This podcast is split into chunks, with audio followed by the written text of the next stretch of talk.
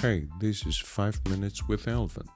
You're listening to Popular Ballads. Let's recap what we've learned.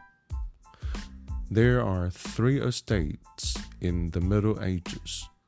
The three estates refer to the following three classes the church, the noble, and commoners. The church uses Latin and focuses on biblical studies.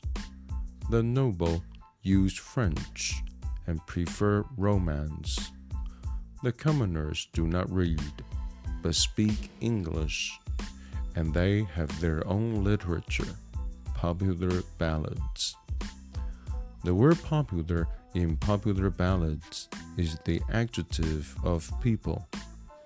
It is stories of the people, sung by the people, and performed for the people. It is people's literature.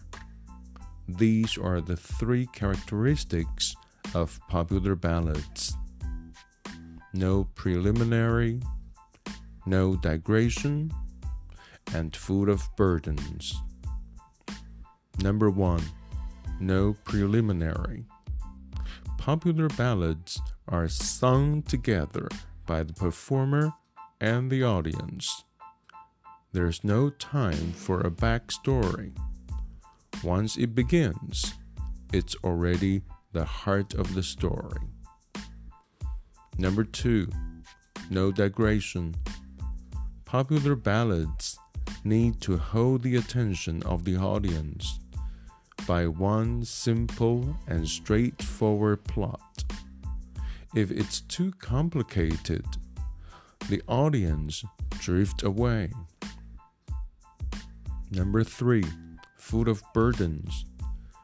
Popular ballads try to include everyone and make everyone part of the performance.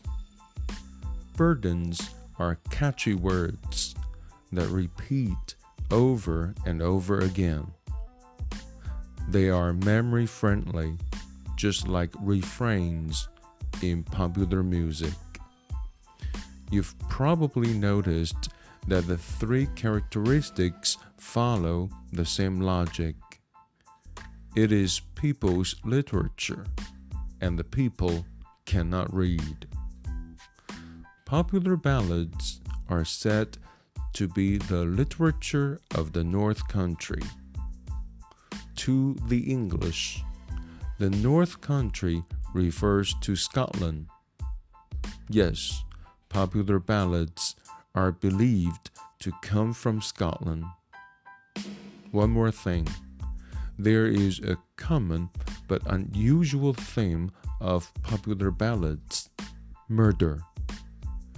Whether the dark theme reflects the dark history of Scotland or foreign invasions into Scotland hardly stop and pessimism develops, we do not know.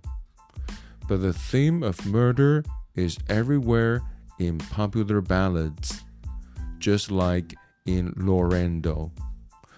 This is 5 Minutes with Elvin. I'll see you in class.